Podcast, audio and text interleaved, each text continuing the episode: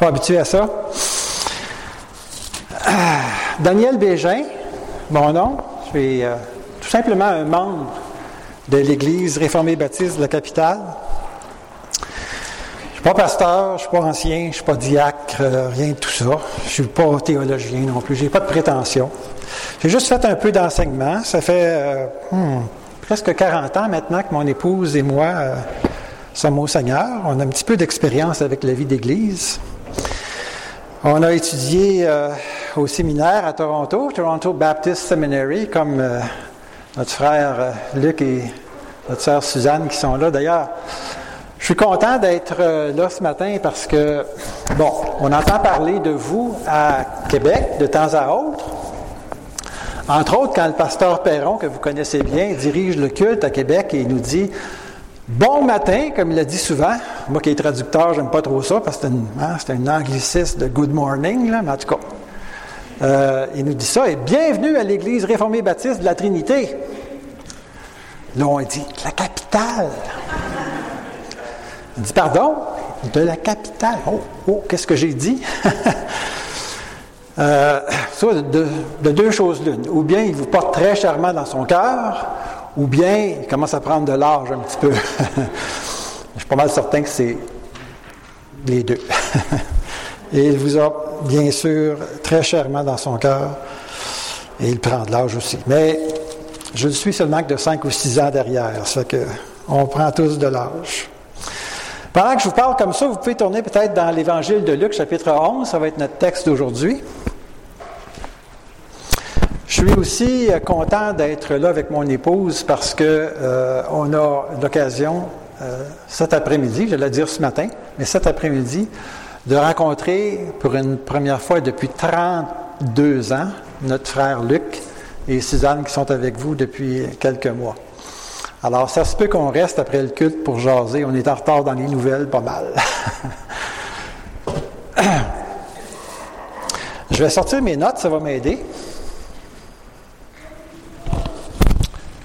Peux me servir de ça, oui?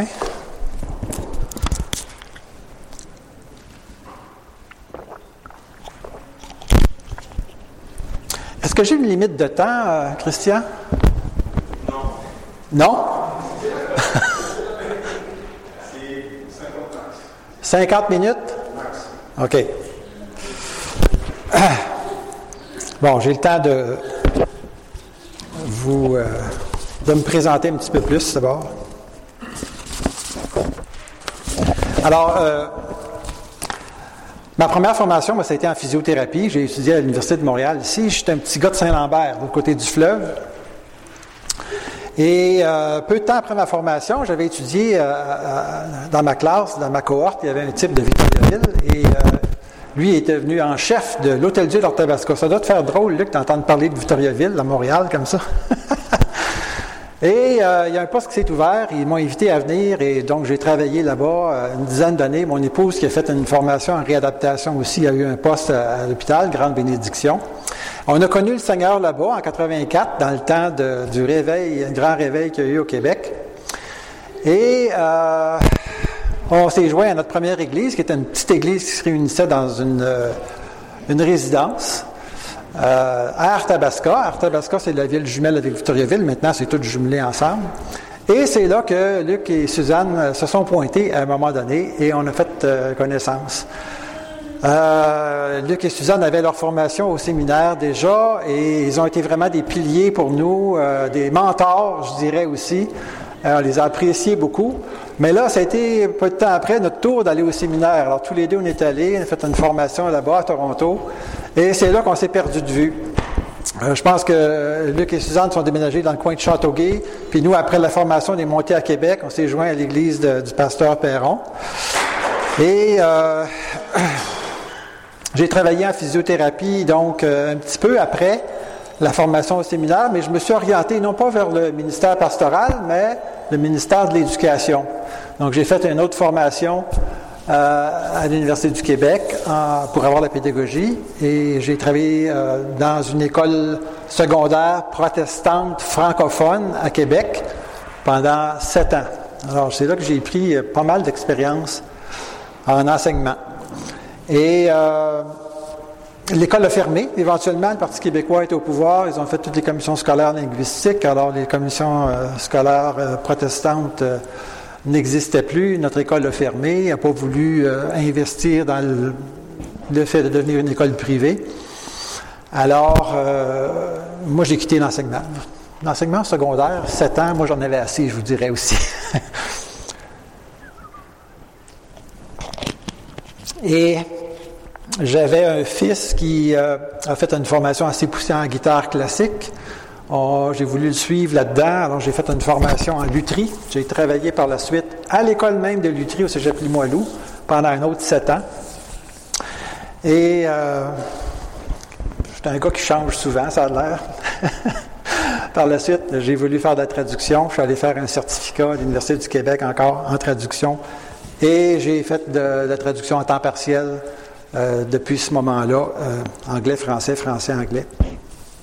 Alors voilà, c'est un petit peu mon parcours.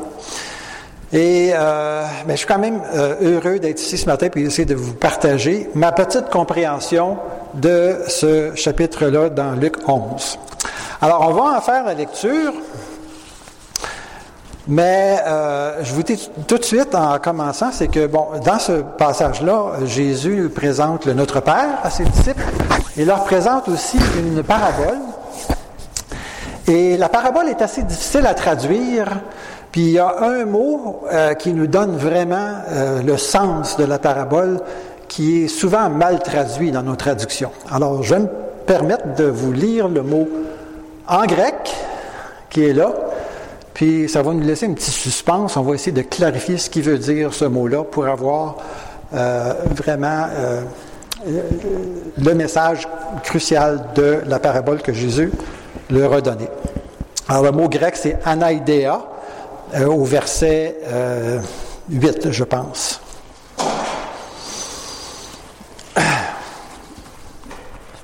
J'aime beaucoup la façon de Christian ah, pour lire les Écritures, c'est vrai, c'est vraiment posé, là, facile à comprendre. Je vais essayer de faire aussi bien. en passant, avant de, lire, quelle bénédiction que l'amplificateur acoustique que vous avez ici. C'est vraiment encourageant de chanter. J'étais tantôt en arrière, avant que ça commence, il y avait un petit groupe qui chantait ici. J'ai dit, waouh! Quelle sonorité, c'est extraordinaire. On n'a pas ça à Québec, c'est vraiment, vous êtes choyés, je ne sais pas si vous vous en rendez compte, mais on chante, puis ça, hein, ça porte, c'est extraordinaire. Vraiment, toute une bénédiction. Alors, Luc 11, versets 1 à 13. Jésus priait un jour en un certain lieu. Lorsqu'il eut achevé, un de ses disciples lui dit, Seigneur, Enseigne-nous à prier comme Jean l'a enseigné à ses disciples. Il leur dit, quand vous priez, dites Père, que ton nom soit sanctifié, que ton règne vienne. Donne-nous chaque jour notre pain quotidien. Pardonne-nous nos péchés, car nous aussi nous pardonnons à quiconque nous offense, et ne nous induis pas en tentation. Il leur dit encore, si l'un de vous a un ami, et qu'il aille le trouver au milieu de la nuit pour lui dire, Ami, prête-moi trois pains, car un de mes amis est arrivé de voyage chez moi et je n'ai rien à lui offrir. Et si de l'intérieur de sa maison cet ami lui répond, Ne m'importune pas, la porte est déjà fermée, mes enfants et moi sommes au lit, je ne puis me lever pour te donner des pains. Je vous le dis, même s'il ne se levait pas pour les lui donner parce que c'est son ami, il se lèverait à cause de son anaïdéa et il lui donnerait tout ce dont il a besoin. Et moi je vous dis, demandez et l'on vous donnera, cherchez et vous trouverez, frappez et l'on vous ouvrira. Car quiconque demande reçoit, celui qui cherche trouve, et l'on ouvre à celui qui frappe. Quel est l'ami Pardon. Quel est parmi vous le père qui donnera une pierre à son fils s'il lui demande du pain? Ou s'il demande un poisson, lui donnera-t-il un serpent au lieu d'un poisson? Ou s'il demande un œuf, lui donnera-t-il un scorpion? Si donc, méchant comme vous l'êtes, vous savez donner de bonnes choses à vos enfants, à combien plus forte raison le Père céleste donnera-t-il le Saint-Esprit à ceux qui le lui demandent? Amen.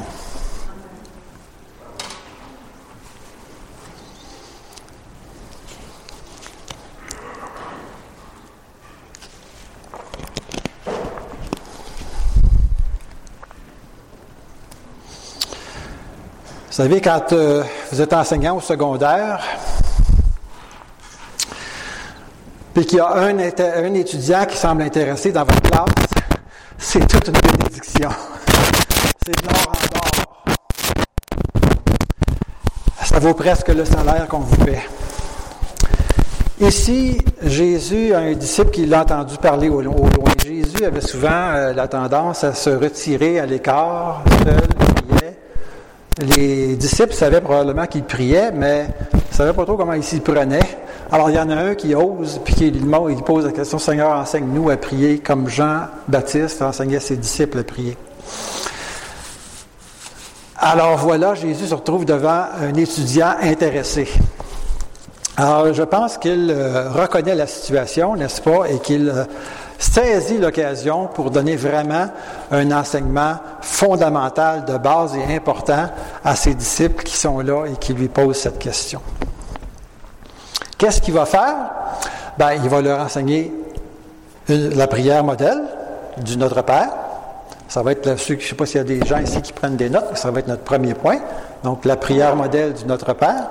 Deuxièmement, une parabole. Et troisièmement, un encouragement les derniers versets qu'on a lus tantôt. Donc, prière modèle, une parabole et un encouragement, nos trois points euh, cet après-midi.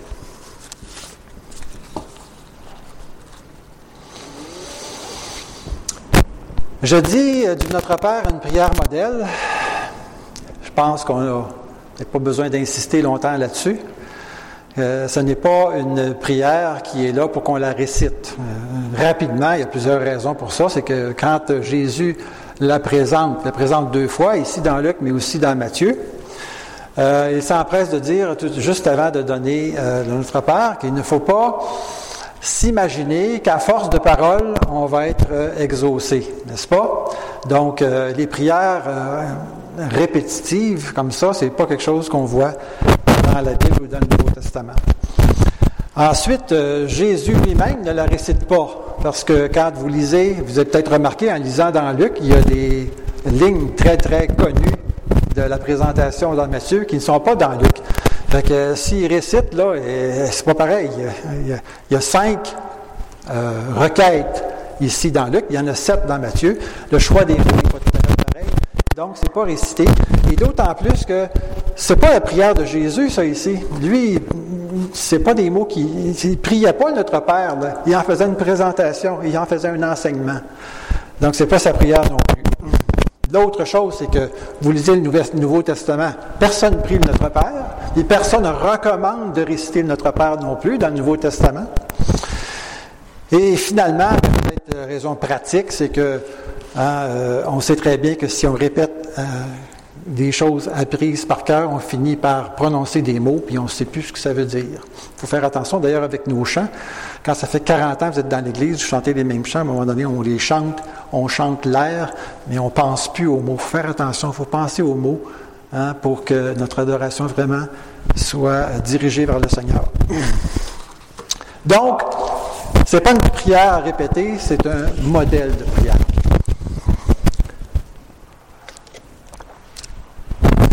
Je vais avoir assez d'eau pour finir.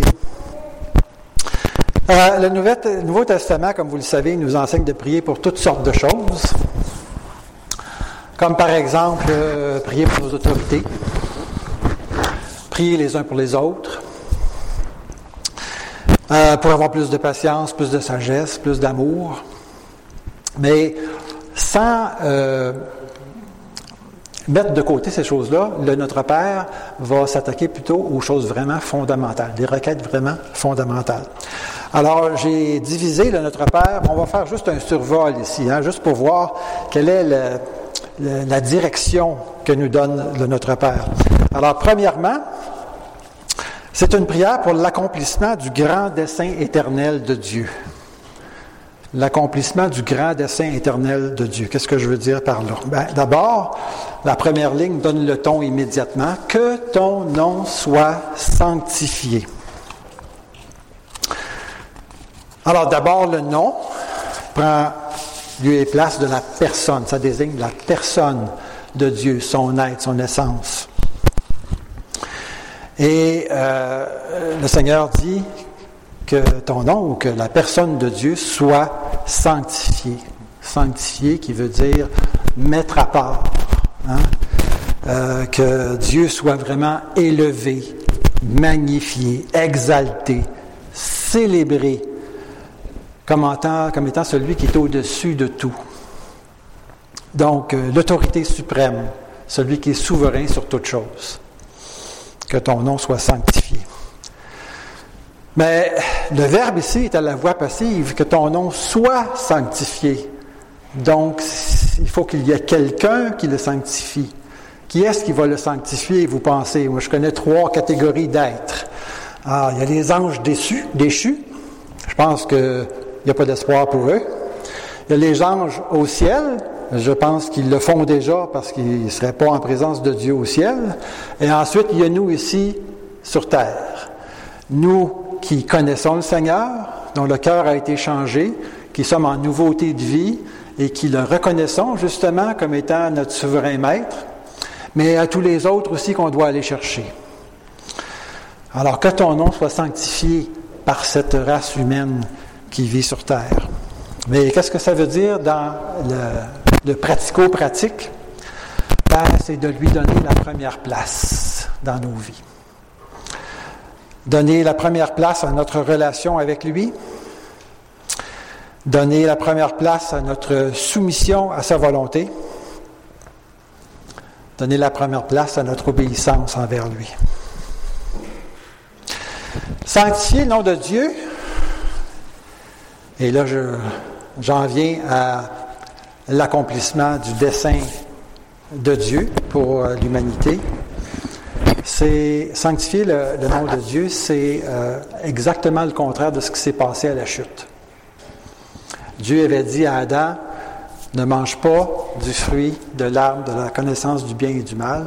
Et qu'est-ce qu'Adam a fait? Il a mis de côté ce commandement de Dieu et il l'a fait à sa tête. Pour Dieu, c'était mal que de faire ça. Pour Adam, c'est devenu bien.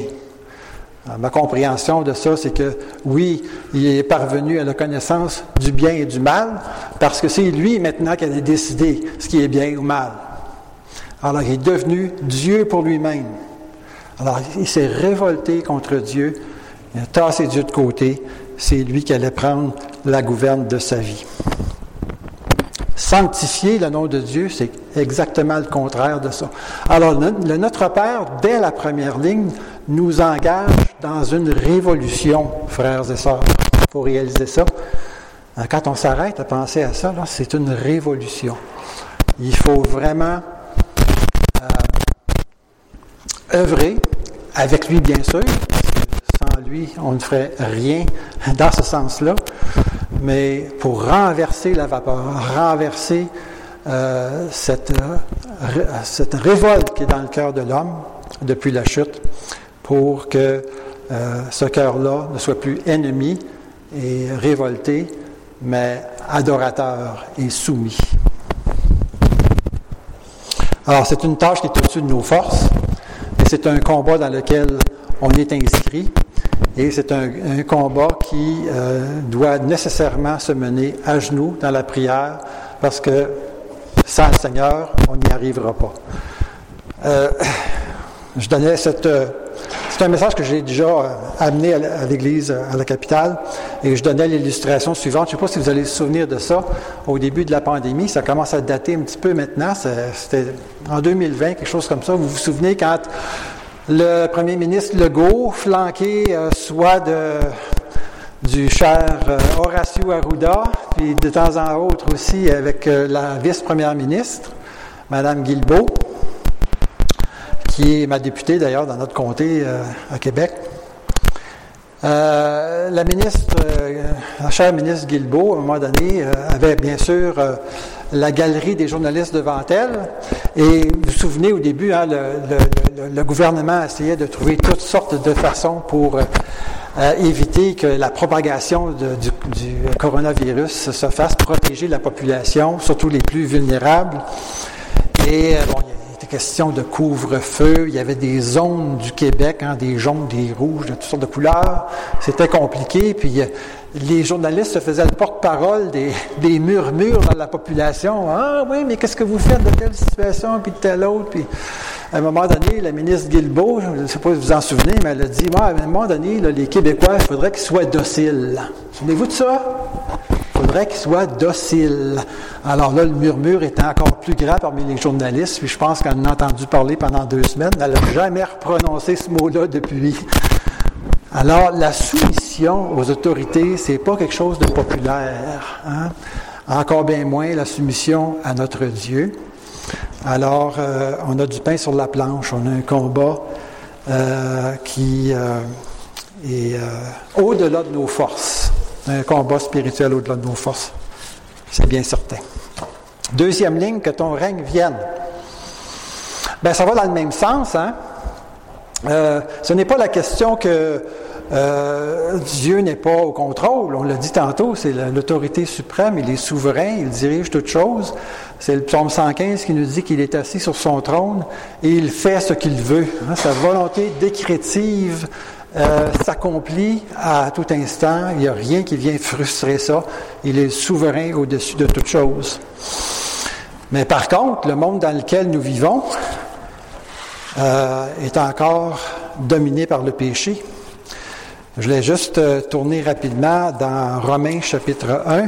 Je n'ai pas besoin de tourner, je vais juste faire le constat que Paul fait de notre monde dans ce chapitre-là.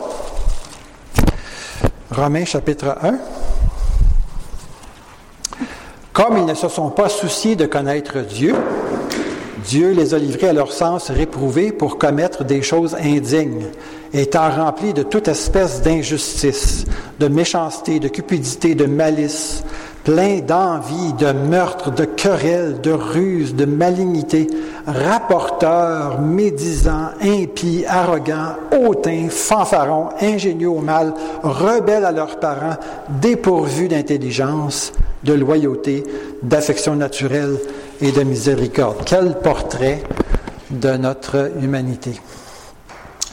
Eh bien, euh, lorsque le règne du Seigneur va venir, tout cela, ça va être du passé. Hein?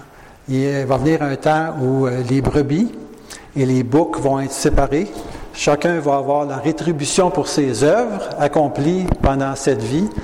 Et euh, on va être débarrassé du malin, débarrassé du péché.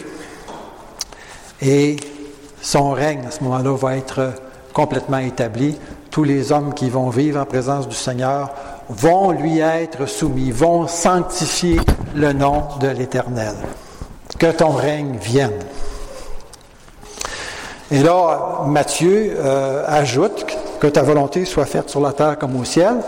Encore là, ici, ce n'est pas la, volonté décrétive de Dieu. Dieu fait sur la terre et partout dans l'univers ce qu'il veut en tout temps c'est la volonté révélée, la volonté révélée de Dieu dans sa loi, dans ses ordonnances, qui euh, fait l'objet de ce verset-là ici, que ta volonté donc soit faite par les hommes sur la terre, comme elle est faite par les anges au ciel. Alors ça va dans le même sens, c'est le sens de la, la soumission, la lutte contre l'emprise du péché sur le cœur de l'homme.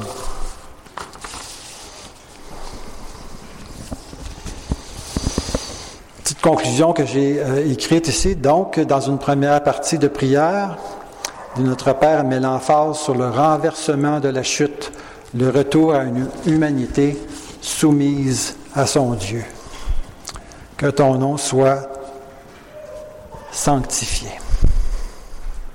Deuxième partie, prière pour les besoins fondamentaux de l'homme. Alors, il y a les besoins naturels, bien sûr, tout ce qui concourt à la vie, et ses besoins spirituels. Alors, donne-nous notre pain quotidien. Alors, le, pain, c'était non seulement un aliment de base en Israël, mais c'était aussi un ustensile. Euh, je, vous parle de ça, je vais vous en parler un petit peu plus tard, mais euh, je suis redevable beaucoup à un auteur qui s'appelle euh, Kenneth Bailey. Je ne sais pas si tu connais, Luc. il a fait justement beaucoup d'exégèse des paraboles dans l'évangile de Luc. je vous en reparlerai un petit peu plus longtemps tantôt, mais il nous dit que c'était culturellement répandu que le pain servait pour aller se servir dans un plat commun. Au milieu de la table, on avait un plat commun, et puis on, découpait un petit morceau de pain, on allait tremper, puis on mangeait. C'était un ustensile à usage unique. Comme disent les Anglais, no double dip. Tu peux, te servir de ton ustensile moins qu'une fois. Tu prends un autre morceau de pain si tu veux retourner. Alors, c'était un aliment donc euh, de base, mais aussi un ustensile. je vous dis ça parce que, bon, ça tient lieu et, place de tout ce qui finalement pourrait euh, contribuer à la vie. Hein, André nous parlait tantôt de l'air, de l'eau. On a besoin de tant de choses. Du soleil, du repos, de l'exercice, euh, de la santé en général, les soins de santé. tout ça, c'est comme inclus dans Donne-nous notre pain quotidien. Alors, euh, la, prière euh, du Notre Père euh, tient compte de toutes ces choses-là, ça inclut tout ça. et prier cette prière-là, c'est d'abord et avant tout reconnaître qu'on est dépendant de Dieu pour toutes ces choses-là. Encore une fois, ce qu'André mentionnait dans sa prière tantôt. Ensuite, l'autre besoin fondamental, l'autre besoin spirituel de l'homme, ben, c'est justement ce qui est contenu dans l'autre L'autre ligne, pardonne-nous nos péchés, car nous aussi nous pardonnons à quiconque nous offense. Ici, ce sont des disciples qui prient le Seigneur.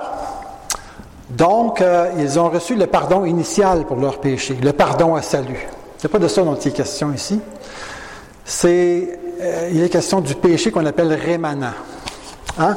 Le vieil homme qui est encore là en nous la nature pécheresse qui est encore là en nous. Nous allons continuer de pécher.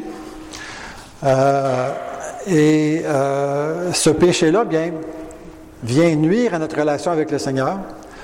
Donc, la prière nous rappelle qu'on a besoin non seulement de reconnaître notre péché, mais de demander pardon pour ce péché-là, justement pour garder cette relation intime avec le Seigneur et que nos prières soient entendues. Hein, et euh, agréé par le Seigneur. Donc c'est de ça qu'il est question ici. Et la ligne qui suit, car nous aussi nous pardonnons à quiconque nous offense. On a lu dans Marc 11 tantôt que c'est important de pardonner ceux qui nous, ceux qui nous offensent, parce que ça peut venir faire, et ça va faire obstacle au pardon que Dieu nous donne pour nos offenses à nous. Alors, si quelqu'un nous offense, c'est important de le pardonner. Maintenant, je dis ça, mais c'est pas toujours facile. Hein? On a lu toutes les atrocités euh, qui euh, meublent notre monde, toutes les querelles, les guerres, les, les meurtres, les... Quelqu'un peut nous blesser vraiment, vraiment dans des, des lieux très, très, très intimes et très sensibles de nos êtres. Et euh, Gloire à Dieu, ça ne m'est pas arrivé à moi. Je n'ai pas d'exemple pertinent, euh, personnel à vous donner là-dessus, mais je sais que ça existe et euh, le pardon peut être difficile. Mais je pense que, selon les lignes du Notre Père ici, on s'aperçoit que le Seigneur s'attend à ce qu'au moins on soit toujours en processus de pardon envers ceux qui nous offensent. Parce que ça va nécessairement nuire à notre relation avec le Seigneur. Donc, pardonne-nous nos péchés, car nous aussi, en tant que chrétiens, on a ce désir-là et on veut pardonner ceux qui nous offensent. Alors, prier cette prière-là, c'est reconnaître son péché d'abord, notre besoin de pardon et désirer une relation saine avec notre Père céleste. Et la dernière ligne ne nous induit pas en tentation, le Matthieu ajoute, mais délivre-nous du malin. On serait porté à croire ici que Dieu nous tente. Ben, un verset dans le Nouveau Testament qui nous dit en Jacques 1, verset 13, que Dieu ne tente jamais personne. Il peut nous éprouver hein, pour nous aider à développer de la patience, par exemple, de la persévérance, mais il ne tente jamais personne et il ne permet pas non plus que nous soyons tentés au-delà de nos forces, mais il prépare un moyen pour qu'on puisse s'en sortir. C'est ce que la Bible nous dit en Corinthiens 10, verset 13. Alors, c'est pas Dieu qui nous tente, c'est le malin qui nous tente, c'est les convoitises qui nous tentent. Et euh, la logique dans ça, c'est que si on a prié pour le pardon de nos péchés, bien, ce serait logique de vouloir ne plus en commettre. Hein? Alors, ce que ça veut dire, c'est que ne nous laisse pas succomber à la tentation. Ne nous laisse pas tomber dans ces pièges-là. Parce qu'on veut être pardonné de nos péchés, mais on veut progresser, on veut avoir de la victoire sur certains d'entre ceux-là, et surtout ceux-là. Et euh, donc, euh, on veut que le Seigneur nous arme contre la tentation.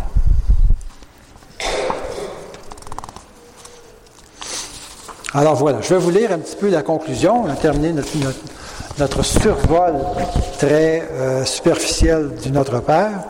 Mais je vous en donne une petite conclusion que j'ai écrite ici. Je vous la lis parce que je ne serai pas capable de vous donner ça euh, aussi bien de vive voix. Alors, Jésus enseigne un modèle de prière qui met l'emphase sur l'accomplissement du grand dessein de Dieu pour l'humanité, c'est-à-dire le renversement de la chute, le retour à une vie humaine en soumission au Créateur. On est loin de voir ça autour de nous, n'est-ce pas? On peut vraiment euh, euh, dire au Seigneur, hâte-toi, hein, que ton règne vienne, hâte-toi de nous donner ce monde-là où tous vont euh, te reconnaître et marcher selon tes voies. Il met l'emphase aussi sur les besoins naturels et spirituels fondamentaux de l'homme. Dans tout cela, la lutte incessante contre le péché prédomine. On voit ça, hein? Dans notre Père, euh, le péché, la notion du péché, c'est vraiment fondamental euh, dans nos vies. Et lorsqu'on évangélise aussi, il faut parler du péché. Sans ça, on n'a pas besoin d'un sauveur. Alors pour cela, nous avons un grand combat à livrer. Non pas contre la chair et le sang, mais comme on a lu tantôt, contre les dominations, les autorités, les princes de ce monde de ténèbres et contre les esprits méchants dans les lieux célestes. Nous avons donc un besoin fondamental de prier dans le sens dicté par cette prière afin d'obtenir l'aide divine sans laquelle rien ne pourrait s'accomplir. Notre Père nous invite au combat. Nous sommes appelés à combattre le bon combat du Notre Père. Le deuxième point de notre message, c'est la parabole.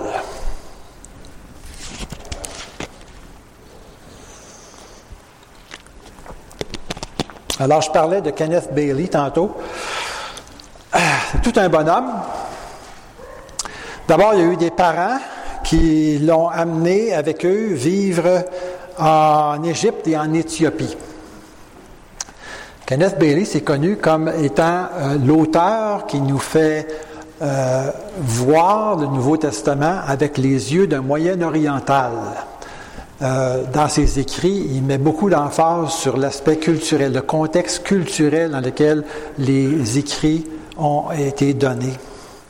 Et ça nous aide, comme j'espère vous allez le voir aujourd'hui, à comprendre vraiment ces écrits-là, entre autres les paraboles.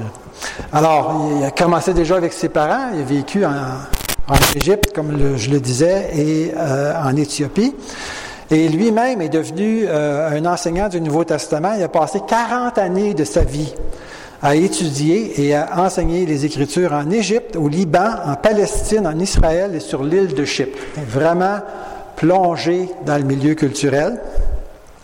Et il est devenu aussi un enseignant à Princeton, un séminaire euh, de Mark au New Jersey et aussi à Fuller Seminary euh, à Los Angeles en Californie. Et comme je vous disais, euh, il a écrit un livre sur les paraboles de Luc et il fait des études de mots, il fait l'étude de la structure poétique des paraboles et il ajoute à ça aussi tout le contexte culturel. il met ça ensemble et il essaie de trouver l'explication ou le, sens le plus euh, authentique des paraboles dans l'évangile de Luc. Alors, on en a une ici. et je suis très redevable pour euh, l'étude qu'il en a faite. Ça ouvre les yeux vraiment. Euh, et la parabole, dans ma Bible à moi, n'a pas de titre. Vous savez comment euh, les éditeurs de nos Bibles mettent des titres, hein? la parabole du sommeur. On les nomme selon les personnages. De hein, la parabole des dix vierges, la parabole du publicain et du pharisien, la parabole de la vierge et du juge unique. Ici, j'avais pas de titre, alors je n'ai inventé un, un peu pour nous aider à, reconnaître les personnages. On a trois personnages. Ma femme me dit souvent ça quand je lui raconte une histoire, elle dit Donne des noms à tes personnages, je te comprends plus. Alors, euh, je, vais revenir à Luc, OK, on est juste ici. Alors, on a d'abord un visiteur imprévu. Premier personnage. Alors, on imagine euh, un type qui veut aller visiter un ami dans un village, il a une certaine route à faire, il veut éviter la chaleur torride du soleil en après-midi, alors il part tard quand le soleil commence à se coucher, et il arrive tard aussi. Il arrive, comme on nous dit, en plein milieu de la nuit, à l'improviste. Alors, sa caractéristique à lui, c'est que il arrive à l'improviste. C'est un visiteur imprévu, puis il visite un ami. Deuxième personnage, l'hôte dépourvu. Alors j'essaie de choisir des adjectifs à trois syllabes finissant par U. Visiteur imprévu, l'hôte dépourvu. Alors l'hôte euh, répond à sa porte en plein milieu de la nuit, il y a son ami devant lui et euh, il veut le recevoir euh, comme il se doit, non seulement lui donner un toit, un lit pour euh, dormir, mais aussi il veut le sustenter, il veut l'abreuver. Tu as fait sûrement une grande route, laisse-moi t'accueillir, mon ami. Et là, il ouvre sa dépense, son, armoire, son garde-manger, il s'aperçoit que, bon, il y a peut-être euh, quelques olives, parce qu'ils font toutes sortes de réserves, mais il n'y avait rien vraiment pour l'accueillir et le recevoir comme il se doit.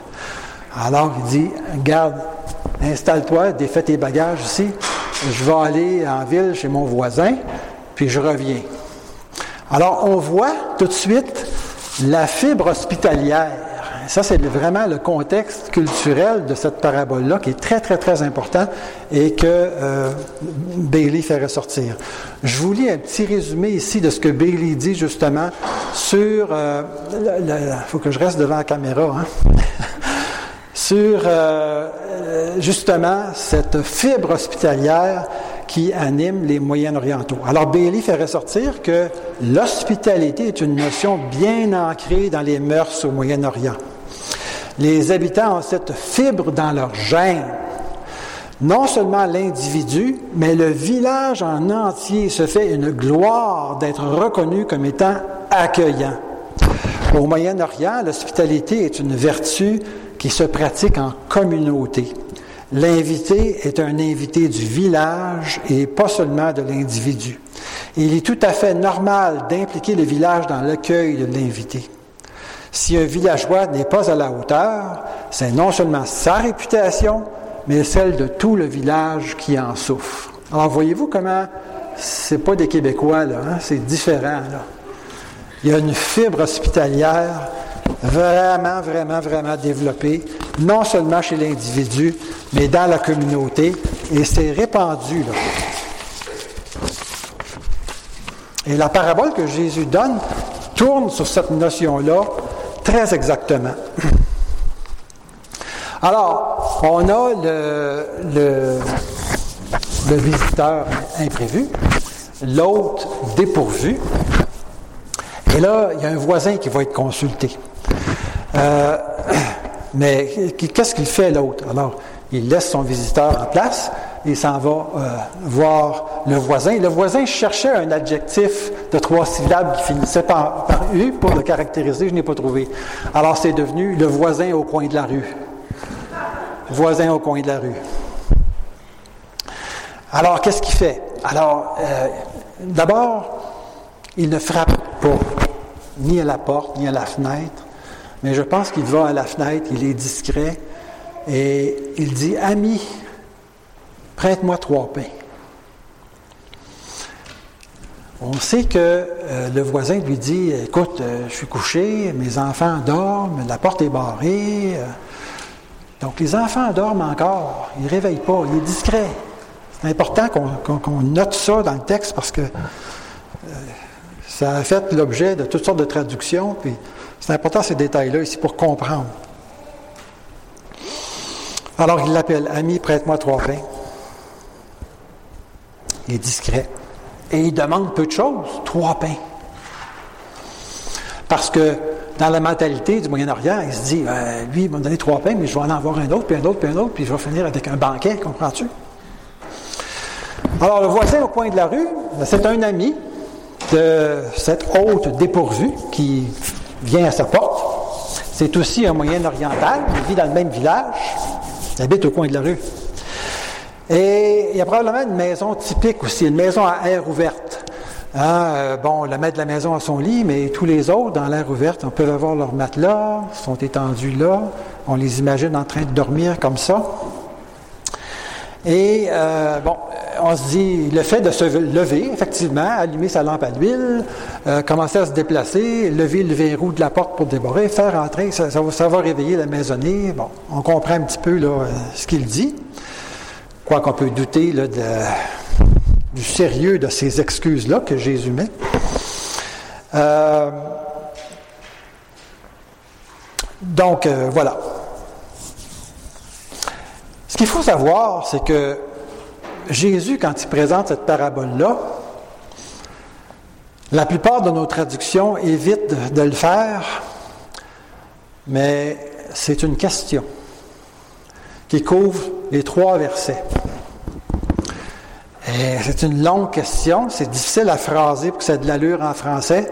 Ça fait que quand on lit second, vous lirez ça, je ne sais pas quelle version vous avez, mais quand on lit second ici dans la nouvelle édition de Genève, il manque quelque chose, il manque une interrogation. Euh, il ne la fait pas, euh, la question. Mais c'est une question. Et il leur pose, si, je la paraphrase, c'est comme ça qu'il présente la parabole. Il dit à ses disciples, pouvez-vous vous imaginer avoir un ami qui, lorsque vous lui demandez de vous aider à accueillir un visiteur en contribuant quelques pains, vous refuse son aide en invoquant des excuses telles que mes enfants dorment et la porte est barrée. Pouvez-vous imaginer ça? Hein? Euh, second traduirait ailleurs, par exemple, avec euh, que vous ensemble. Est-ce que ça vous paraît normal? Ben, dans le contexte moyen-oriental, vous êtes capable de répondre avec moi. La réponse serait un non catégorique. Non, Seigneur, voyons donc. Ben, c'est une question rhétorique. Le Seigneur savait bien, c'est un moyen-oriental lui aussi, il savait bien que les gens avaient la fibre hospitalière? Jamais qu'un voisin répondrait ça.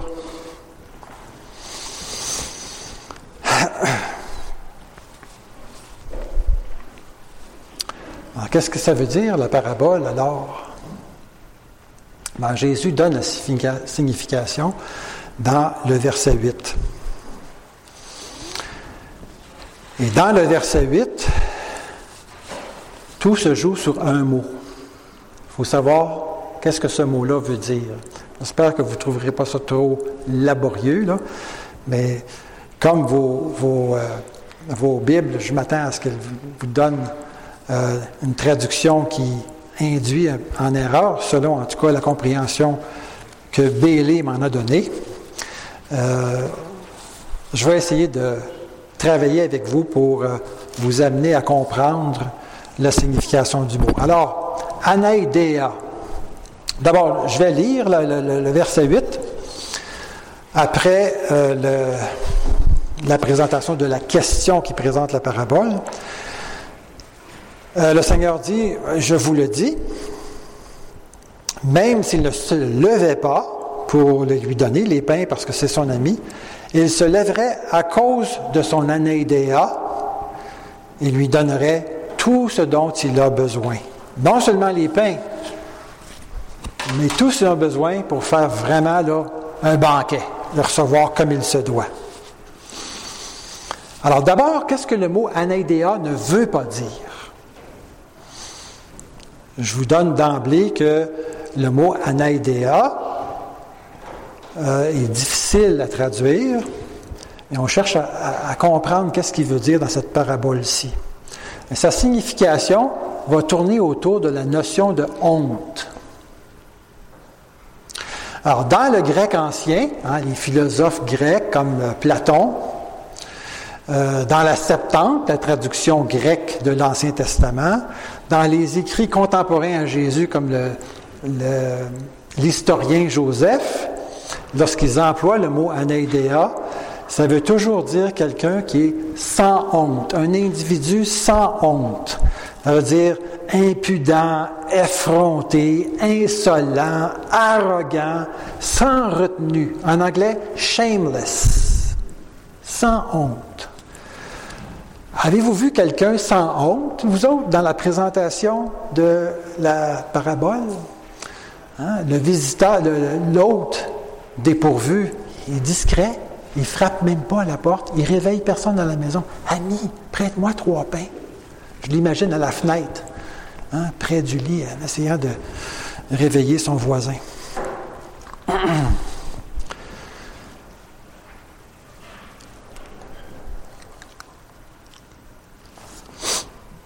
D'ailleurs, si euh, l'autre qui fait la demande avait été vraiment infronté, insolent, la signification de la parabole à ce moment-là, ce serait de nous inciter, nous, lorsqu'on s'adresse, on adresse nos requêtes à Dieu, d'être insolent, arrogant, sans honte. Ça ne tient pas la route. Et si effectivement le voisin au coin de la rue finit par donner non seulement les pains, mais tout ce dont il a besoin, c'est pas parce qu'il est arrogant, insolent, hein, effronté, ça ne tient pas la route, cette, euh, cette signification-là. Moi, ici, dans ma, ma, ma, Bible, ça traduit par importunité, quelqu'un qui est important, euh, hein, qui n'est pas à propos, qui est désagréable. C'est une autre version de, de la signification sans honte. Alors, ça ne tient pas la route. Alors, pour résoudre le problème, ce que l'Église a fait dans l'histoire, c'est qu'ils euh, ont essayé de tourner euh, la signification de anaïdéa, sans honte, hein, de tourner de façon positive. Donc, quelqu'un qui n'aurait pas de gêne, qui serait hein, un peu arrogant. Euh, donc, c'est devenu insistant. Donc, c'est devenu la, la, parabole qui nous incite, nous, à être insistants, persistants dans la prière. Avez-vous vu quelqu'un dans cette parabole-là qui est insistant? Mais le seul qui aurait pu être insistant, c'est l'autre dépourvu qui vient, qui vient à la porte de, son voisin. Est-ce qu'il était insistant? Non, il dit Ami, prête-moi trois pains. Qu'est-ce qu'il y a eu comme réponse? Ah, hypothétiquement, dans, la, présentation euh, interrogative du Seigneur de la parabole, il a essuyé un nom, simplement. Puis, je veux dire, il ne s'est rien passé d'autre. Il n'y a pas personne qui était insistant. Là, vous voulez lire une parabole sur l'insistance, allez lire La veuve et le juge unique. Elle est tellement insistante que le juge en a une migraine. Là, c'est la notion d'insistance. C'est bon d'avoir de l'insistance dans la prière, mais c'est pas ça qui est enseigné ici. Là. Pas du tout. Alors, pour résoudre le problème, on se pose une deuxième question. Ça ne veut pas dire sans honte. On a réglé ça. Maintenant, il faut savoir, ça s'applique à qui? La, caractéristique en question? Est-ce que ça s'applique, euh, à l'autre qui fait la demande, ou si ça s'applique au voisin qui reçoit la demande, le voisin au coin de la rue? C'est, lequel, là? Ben, Bailey suggère que c'est le voisin au coin de la rue qui est qualifié ici. Pourquoi? Mais parce que quand Jésus pose la question à ses disciples, est-ce que ça se peut que vous ayez un voisin qui réagisse comme ça, qui refuse d'être hospitalier? Le, point de mire, hein, c'est le voisin. ça nous amène à focaliser notre attention sur, le voisin. Est-ce que c'est normal qu'un voisin réagisse comme ça? Non, Seigneur, c'est pas normal. Alors, on focalise sur le voisin. D'autant plus quand euh, Jésus donne son explication, sa conclusion de la parabole, verset 8, je vous le dis, même s'il ne se lève, il y a six lignes ici. Chacune des lignes, c'est le voisin qui est le sujet. En fait, 5 sur 6. La sixième, c'est celle où il y a la caractéristique anaïdéa. On s'attendrait à ce que ce soit le voisin aussi. Il dit, euh, s'il ne se levait pas, qui est-ce qui ne se lèverait pas? Le voisin. Pour les lui donner, qui qui donnerait les, pains? C'est le voisin, parce que c'est son ami. À qui l'ami? C'est au voisin.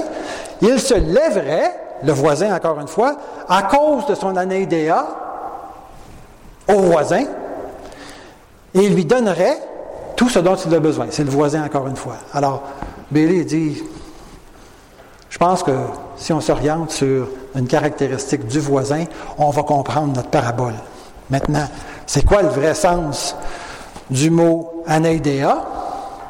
Bien, ça joue sur la notion de honte.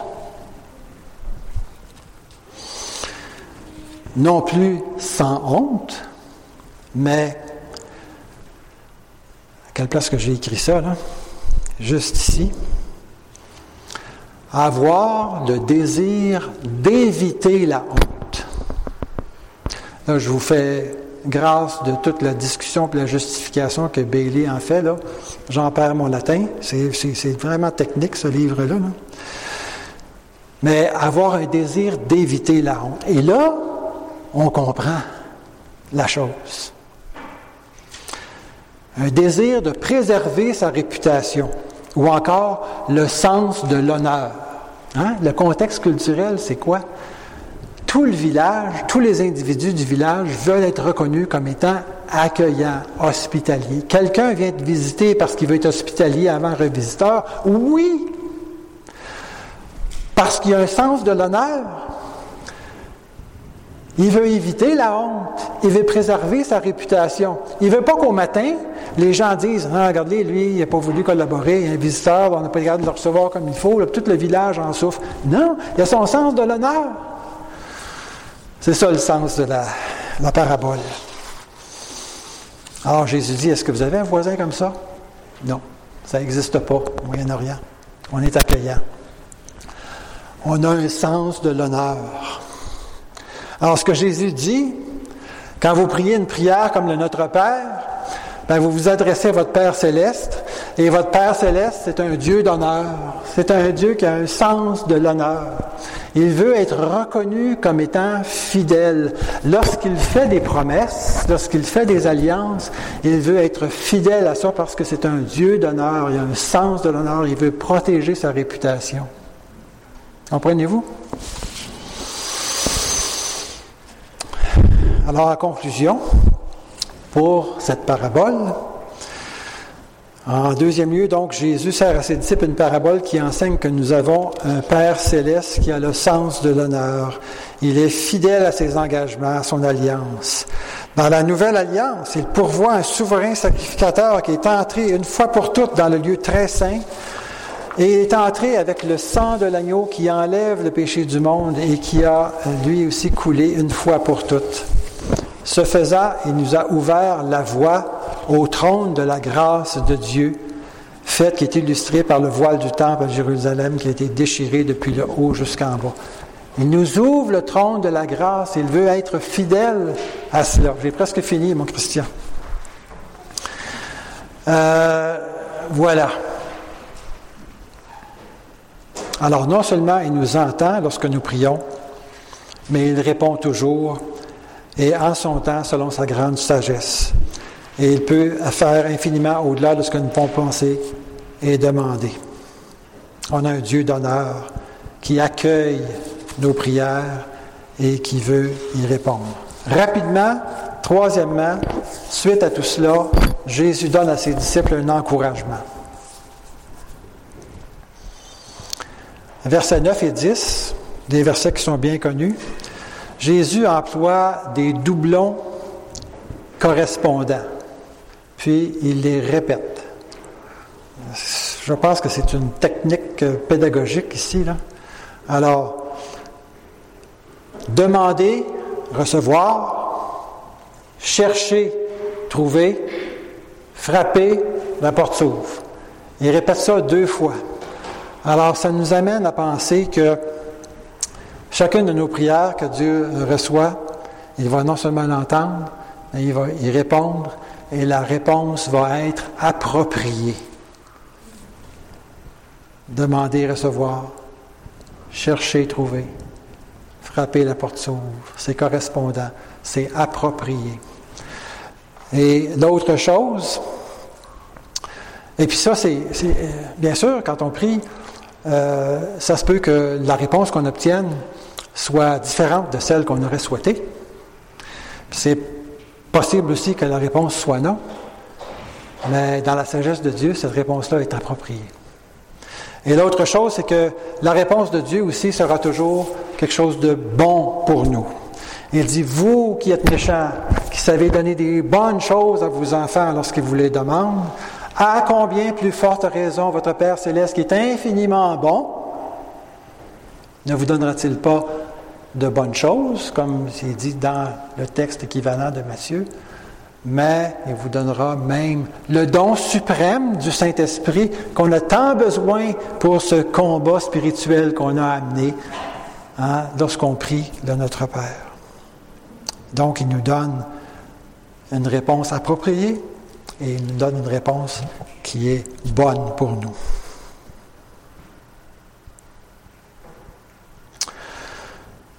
Maintenant, ça peut vous, paraître surprenant que euh, Dieu dise ici que euh, à la réponse de la prière de ses disciples, il donne le Saint-Esprit.